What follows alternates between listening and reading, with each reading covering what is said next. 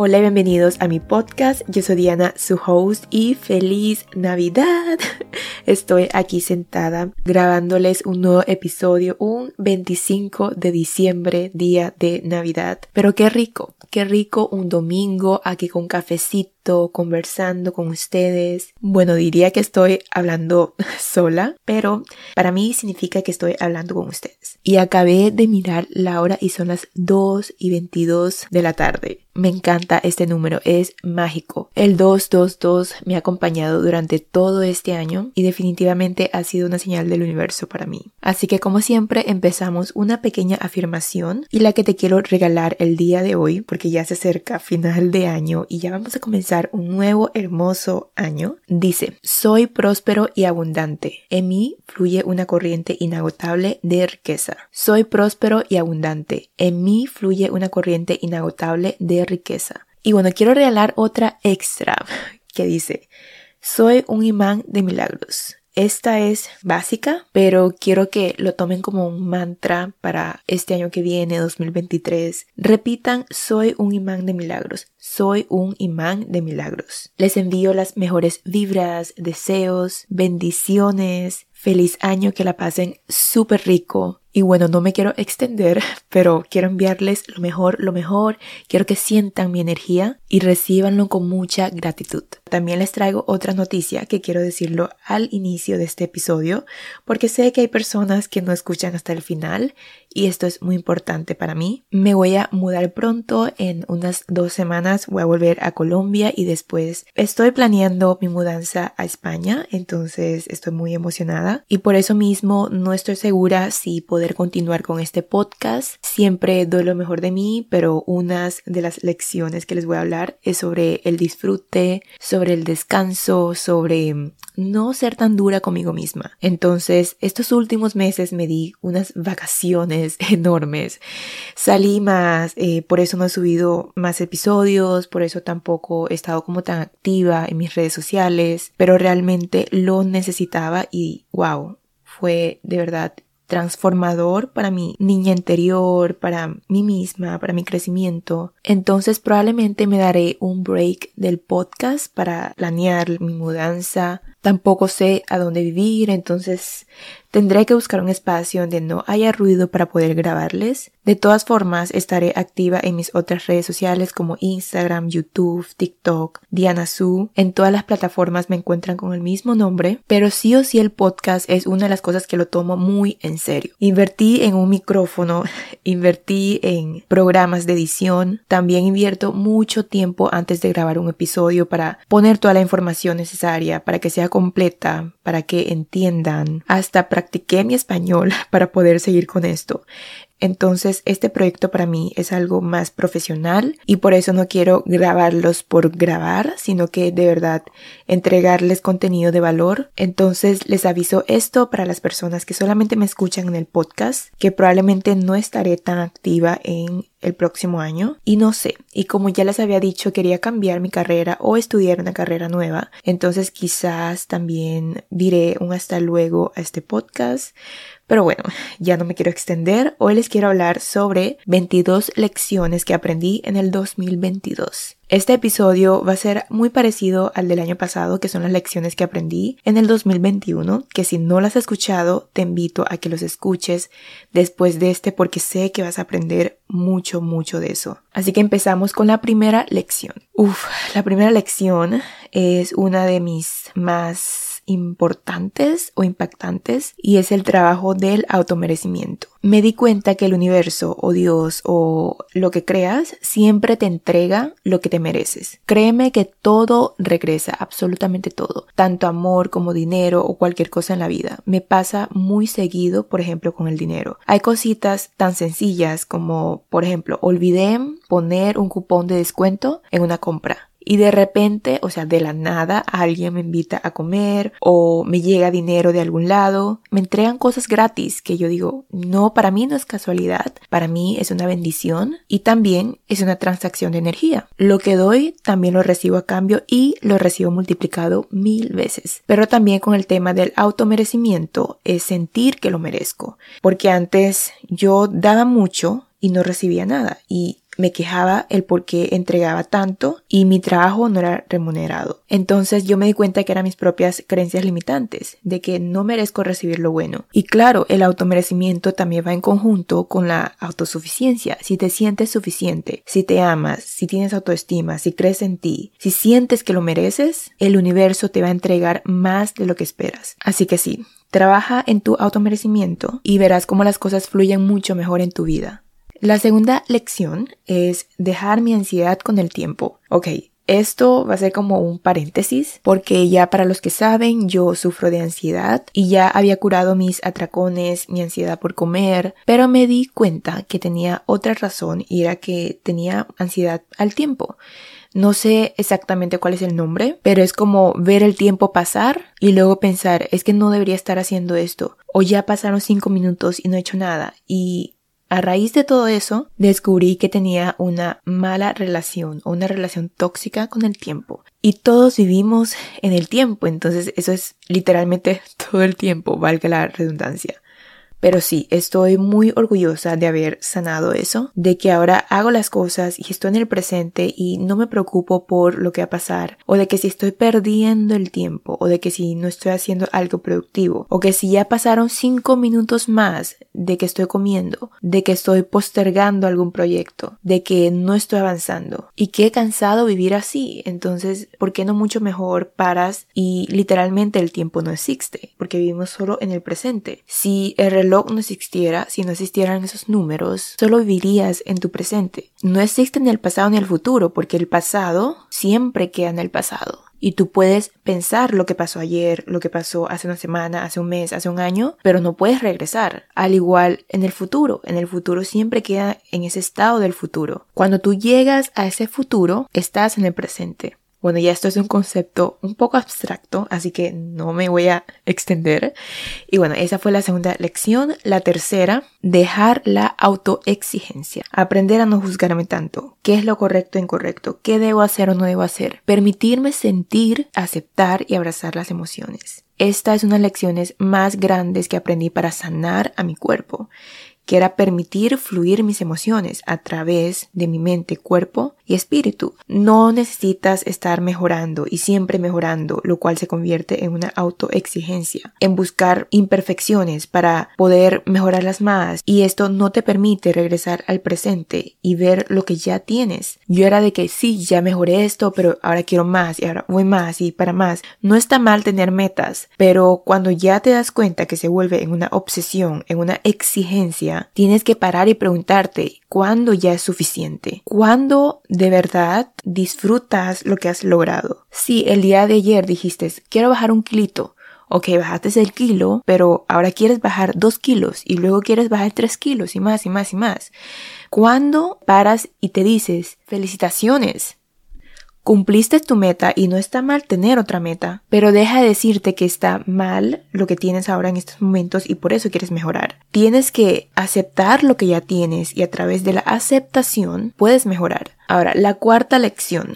Tomar la vida como juego, aprender a ser mucho más ligera con la vida. Esto me recuerda a un episodio que grabé, no recuerdo cuál, pero fue uno de mis últimos, donde hablé de tomar la vida como un experimento de ver todo como juego. No lo tomes tan en serio. Y sé que probablemente ya lo hayas escuchado en alguna parte, de que no lo tomes personal. Toma la vida como un juego. Tómalo con calma, haz las cosas más livianas, pero cuando realmente lo aplicas. Deja de preocuparte tanto y ocúpate. Así como cuando juegas un videojuego, porque verlo de esa manera hay diversión y cuando hay diversión lo disfrutas más y por ende los resultados son más satisfactorios. 5 dejar las expectativas de cualquier cosa, de una relación de pareja, de un proyecto, emprendimiento, mudanza, etc. Deja que el universo o Dios te sorprenda y no te aferres al resultado, porque cuando pasa que sí, obtuve el resultado que no lo esperaba, me empiezo a culpar, me siento mal y llegan esas emociones negativas por el hecho de haberme apegado a esa expectativa que es incierta, así como cuando tienes un crush y de repente conoces a tu crush y te ilusionas o te decepcionas porque no era lo que esperabas de esa persona o te esforzaste en algún proyecto, en algún emprendimiento y no te fue bien, está bien. Aprendes del fracaso, aprendes de tus errores, pero no te culpas, no te sientas mal por haberlo hecho. Y por eso mismo cuando dejas las expectativas de algún lado, ya no existe un resultado que te afecte tanto emocionalmente. Antes yo era de que voy a hacerlo todo perfecto, subir el mejor post, hacer la mejor receta y luego todo el día pendiente de cuántas personas lo vieron, de cuántas personas les gustó, de cuántas personas les sirvió. Y ahora lo que hago es, voy a publicar lo que siento que le pueda servir a las personas y lo que me gusta, lo que disfruto y lo hago a través de mi corazón, no de mi mente, de los números, de calcularlo todo, de tener una estrategia 100% perfecta, sino que yo, bueno, publico algo y, y dejo, dejo que el universo me sorprenda, dejo que los demás reaccionen y si a alguien le gustó bien y si a alguien no le gustó también. Entonces ya no me apego tanto. Si un post no me fue bien, pues hay miles de publicaciones de contenido que también puedo seguir haciendo. Entonces, ¿por qué me voy a pegar en una sola cosa? 6. Aceptar el cambio. Nada es definitivo en esta vida. Lo único constante en la vida es el cambio. Es una de las frases que más me llamó la atención este año. Y es verdad. Lo único que sigue constante es el cambio. Siempre vivimos en cambios y aprender a abrazar tus ciclos de transformación es indispensable para vivir. Yo siempre me quedaba en mi zona de confort, siempre quedaba atrás de mis miedos, de no querer cambiar, de no querer salir de ahí por el miedo a cómo van a reaccionar, a cómo van a pensar. Y sobre todo esta es una lección que mm, lo apliqué porque realmente ya sabía que lo tenía que hacer, pero nunca fui capaz. Entonces cuando apenas lo hice, wow, es un salto cuántico. Y para los que no saben qué es un salto cuántico, es como saltarte de una realidad a otra. Es como un shift de 180 grados. Entonces no hay nada de malo ser una persona cambiante, una persona que le gusta hacer muchas cosas, una persona que ya no le gusta lo mismo que ayer, que cambie de estilo a cada rato, que cambie de personalidad. Y eso está bien, porque todos crecemos, todos evolucionamos, así somos los seres humanos. No esperes que la amiga de tu infancia del colegio sea la misma persona de 10, 20, 30 años después. 7. Las cosas cambian demasiado rápido y esto va correlacionado con la lección anterior. Por eso aprende a disfrutar los microsegundos de tu vida. Un evento, una situación, un momento específico no se podrá repetir una segunda vez 100% idéntica. Por eso la primera vez que experimentamos algo, la primera vez de cualquier cosa, nuestro primer beso, nuestra primera cita, nuestra primera vez, no sé, nadando, nuestra primera vez viajando a cierto lugar, siempre queda como una memoria guardada y es algo que nunca se nos olvida. Y no es tanto la experiencia, sino la emoción que sentimos, es como esa emoción de algo nuevo. Por eso al aprender esto me hace mucho más ligera ver el cambio y también la incertidumbre, porque qué emoción esa primera vez y así es como vamos capturando memorias. Entonces sí, aprende a disfrutar todos los momentos en tu vida porque no se van a volver a repetir. 8. Pon en práctica. Aprendes, coleccionas, acumulas muchas teorías, pero si no lo pones en práctica, nada va a servir. La clave de todo está en la acción. Yo era una persona que aprendía mucho, pagaba un montón de cursos, un montón de libros, pero nunca daba ese primer pasito de poner en práctica todo eso lo que yo aprendía. Eso no funciona y no es coherente. Primero practica y hazte experta para ser ese diferenciador. Si quieres enseñar algo, si quieres servir a otros, tienes que primero practicarlo y experimentarlo en tu propio cuerpo, en ti mismo, para así luego poder enseñarlo, para poder comprender y entender cómo funciona eso realmente. Siempre pensamos que estamos avanzando. Sí, me leí este libro sobre cómo tener más confianza en mí, sobre cómo sanar mi relación con la comida, cómo cultivar mejores relaciones y cuándo lo pones en práctica.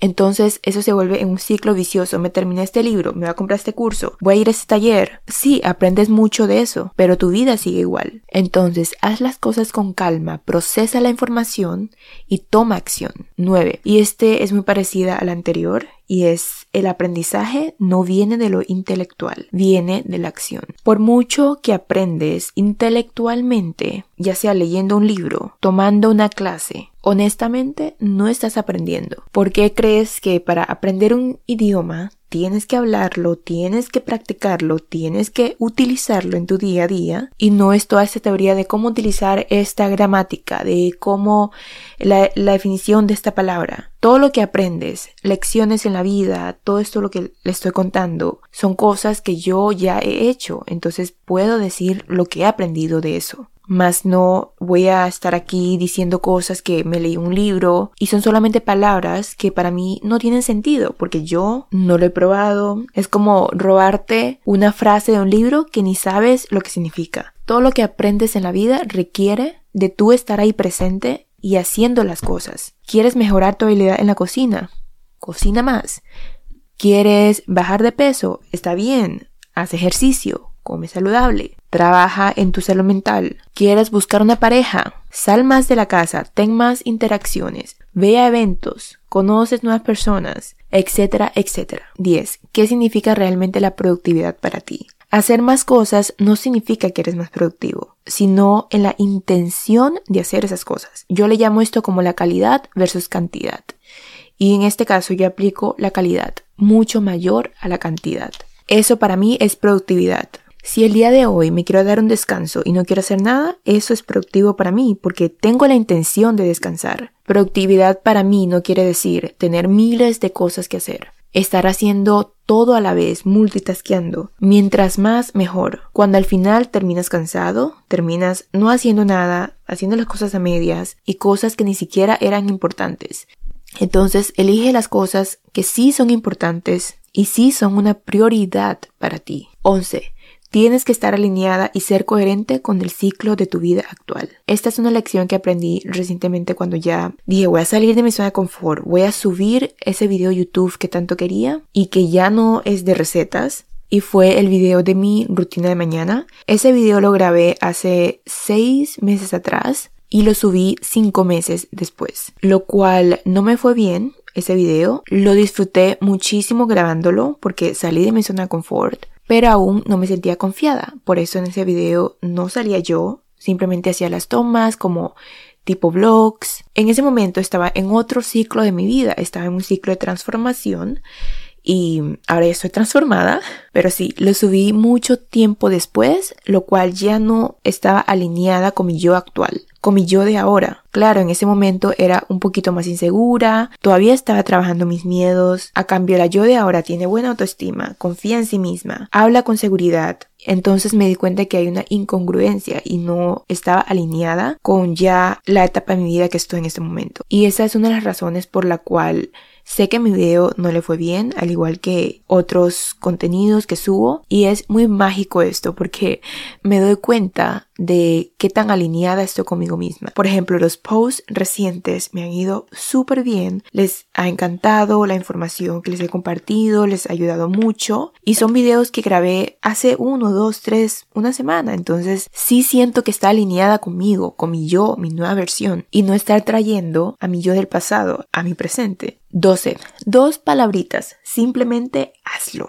Hazlo, hazlo, hazlo. Estás perdiendo demasiado tiempo decidiéndote si hacer o no, cuando después te das cuenta que el tiempo pasó y no pudiste hacer nada. Recuerda que lo más valioso que tenemos es el tiempo. Yo recuerdo que duraba días, semanas, meses, hasta años para concretar una decisión y empezar a tomar la acción. Una vez mi psicóloga me dijo, si piensas que ahora ya es tarde para empezar a estudiar esa carrera que tanto te gusta, tener un trabajo estable, emprender ese proyecto, cumplir ese sueño, entonces sería aún más tarde si dejas pasar un segundo, un minuto, una hora, un día más de tu vida y no hacerlo. Estás perdiendo todo el tiempo decidiéndote. Sin darte cuenta el tiempo pasa y pasa y tú todavía si sí o si no y luego te quejas o te arrepientas por nunca haberlo intentado. 13. Y esto va de la mano y es que no tienes que tomar decisiones. ¿Por qué? Muchas veces solo tienes que soltar, confiar y dejar que el universo lo tome por ti o que la vida lo tome por ti. Hay muchas situaciones que ya están dadas o destinadas para que sean de esa forma y es para tu mayor bien. En mi era de tarot, astrología y todas esas cositas de espiritualidad que el año pasado, yo recuerdo que hacía muchas lecturas de tarot porque era muy indecisa. Y luego me di cuenta que no tengo que tomar ninguna decisión porque al final del día la vida te quita la otra opción y te quedas con una sola. Como que la vida te va diciendo qué hacer y no necesitas tomar esas decisiones que sí, para ti de pronto son muy grandes y por eso te preocupas. Sin embargo, si confías y dejas que la vida fluya, te vas a dar cuenta que no tienes que preocuparte en nada. Solo aprende a vivir como va la corriente. 14 aprender que soy suficiente. Esto lo he trabajado por más de 20 años y estoy muy agradecida y orgullosa de mí misma de haberlo logrado, de poder sentirme suficiente. Y la verdad, no hay mucho que decir de esta lección, es más que todo algo personal, de haber trabajado en la autosuficiencia, de sentirme que merezco las cosas, de que no necesito exigirme, no necesito demostrarle a nadie que soy suficiente, porque si yo misma lo siento dentro de mí, eso es lo más importante. 15. No hay necesidad de competencia. No necesitas competir a ver quién llegó primero, a ver quién tiene un trabajo exitoso, a ver quién emprendió un proyecto y le salió mejor, a ver quién tiene más likes, a ver si fulanita o fulanito ganó tal premio y tú no, ¿qué necesidad de competencia hay? Qué bien lo que has logrado, pero no necesito estar compitiendo con esa persona. No, la verdad, es un peso que te cargas encima y que no sirve para nada. Lo digo porque yo estuve así por muchos años. Me estaba poniendo en una posición de que todos son mis enemigos y tengo que sí o sí o ser la peor o ser la mejor. Y no, todos somos iguales. Ver todos como un equipo. 16. En lo que sientes envidia es lo que más deberías trabajar para conseguirlo, porque es tu deseo más profundo. Y sinceramente quiero dedicarme un episodio completo hablando sobre la envidia, porque lo que resiste persiste. En lo que sientes más resistencia es lo que más quieres conseguir en tu vida, porque al final todo es un espejo. Yo recuerdo que hace años atrás yo sentía mucha, muchísima envidia a las influencers. Y no era tanto una comparación, sino una envidia. Yo soy una persona que me cuesta odiar a la gente. Yo nunca, digamos que he odiado como tal a una persona o sentir rabia. Me cuesta demasiado sentir rabia. Pero lo que sí he logrado sentir mucho es la envidia. Y aprendí que la envidia tiene mucho que ver con cosas que ya tú tienes, pero que ahorita mismo no te sientes capaz de hacerlo. Por eso hay mucha resistencia atrás. Cuando yo ya empecé a mostrarme un poco más, a tomar las fotos que me gustan y voy a publicarlo, no me importa. Al principio sentía mucha resistencia y ni siquiera yo quería verme. Lo mismo con esas influencers. No les tiraba hate ni nada, como digo, no soy, no de esas personas que me gusta hacer esas cosas. Lo que hacía era no seguir a esas personas simplemente no verlas, no ver sus fotos, no saber nada de ellas y no era porque no me gustaban, sino más bien las admiraba tanto porque detrás de esa envidia hay una admiración. Entonces, poco a poco empecé a transformar eso es lo que envidiaba dentro de mí. Esto quiere decir convertirme en esa persona que yo envidio o en eso específico que yo quiero ser. Por ejemplo, a mí me encantaban las personas que eran extrovertidas. Yo decía, wow, es que yo quiero ser como esas personas y me intimidaban mucho. Y ahora que ya estoy sanada, es un trabajo que lo llevo haciendo por muchos años y estoy muy feliz de dejar la envidia por un lado y empezar a admirar, a buscar inspiración de esas personas. Wow, es que me motivan demasiado ahora. Entonces, esa fue una de las lecciones creo que más importantes o más significativas para mí. Y bueno, la siguiente. 17. No necesitas complicarte la vida con miles e infinitas terapias, suplementos, hábitos, medicina, dietas, alimentación, ejercicio, lo que sea para sanar y cambiar tu vida. Aprende a sanar la causa principal y a veces es mucho más fácil de lo que crees. Lo único que me faltaba, por ejemplo, en mi caso, era salir de mi soledad cuando empecé a ser mucho más social, a divertirme más, a tener más tiempo de hobbies, de salir, de divertirme, mi depresión, mi ansiedad, mis atracones, todo eso se me fueron. Hasta mi piel, mi cabello, físicamente todo también cambió. Y me sirvió mucho más que ir a miles y miles de terapias con mi psicólogo, de hacer miles de prácticas de amor propio. Entonces, si tú encuentras la raíz principal y buscas la solución exacta de cómo sanarlo, el resto también sana. Si tu causa principal es una herida de tu niña interior, ok, sánalo también, pero si también tu causa principal es algo como lo mío, necesitas más vida social o lo contrario, necesitas más tiempo contigo misma porque las personas te están drenando tu energía, están absorbiendo, robando y enviándote energía negativa. Aléjate de esas personas. Mira lo que te está afectando y cambia eso. 18. No puedes ayudar a los demás sin antes haberte ayudado a ti mismo o a ti misma. Y esto lo digo porque al comienzo del año quería ayudar a un montón de personas a un montón de mujeres a elevar su confianza, a sentirse más seguras, a sanar su relación consigo mismas, con la comida, con su cuerpo, sin yo haberlo, digamos, sanado completamente. Y no es que esté mal yo querer ayudar y también haciendo mi propio trabajo. Sin embargo, creo que no es lo mismo cuando quieres intentar ayudar a los demás sin tú haberlo hecho por ti misma. Es como si estuvieras dando y entregando toda tu energía a los demás sin dedicarte a ti. O sea, esa energía que te queda lo puedes utilizar para sanarte a ti primero y poder llenarte más de la energía necesaria para así luego ayudar y servir al mundo, servir a los demás que lo necesitan. Y esto va en conjunto de saber poner límites, límites contigo misma y límites con los demás. Algo tan sencillo como si una amiga un amigo te pide que, le prestes dinero. Pero como es tu mejor amigo, entonces sientes que quieres ayudarlo y necesitas ayudarlo, pero se te salen de tus manos y debes decirle no. Si alguien te invitó a salir, pero no quieres, simplemente di no. Ayudar. Si quieres ayudar a los demás, primero ayúdate a ti. 19. La opinión de los demás puede aportarte mucho y aprendes mucho de ello. Muchas veces estamos como en, en lo contrario, ¿no? Como en contra de la opinión de los demás o no estamos de acuerdo. Y eso está bien, o sea, es totalmente bueno, no tiene nada de malo. Sin embargo, la opinión de los demás de verdad puede aportarte mucho y agradece por esa opinión porque te ayuda a expandir tu mente, te ayuda a crecer tu nivel de conciencia y por eso tienes una mente mucho más abierta. Y esto quiere decir que puedes aceptar diferentes tipos de opiniones, criterios, oportunidades. Así que la próxima vez que alguien te haga una crítica constructiva o no sé, alguien te dijo algo que no te gustó o opinó algo que no te agradó, ok, tómalo como algo que puedes aprender, sí, qué curioso, que opinas de forma diferente y verlo desde tu punto de vista porque cada persona va a ver las cosas de acuerdo a sus experiencias pasadas, de cómo era su pasado, de qué es lo que vivió, de cómo es su infancia. Así que esto también me ayudó a mí a abrirme mucho con los demás, con la gente. Y es más porque salí por un proceso de depresión en donde estuve mucho tiempo a solas. Por eso creo que esto significó mucho para mí. Y la siguiente, Número 20.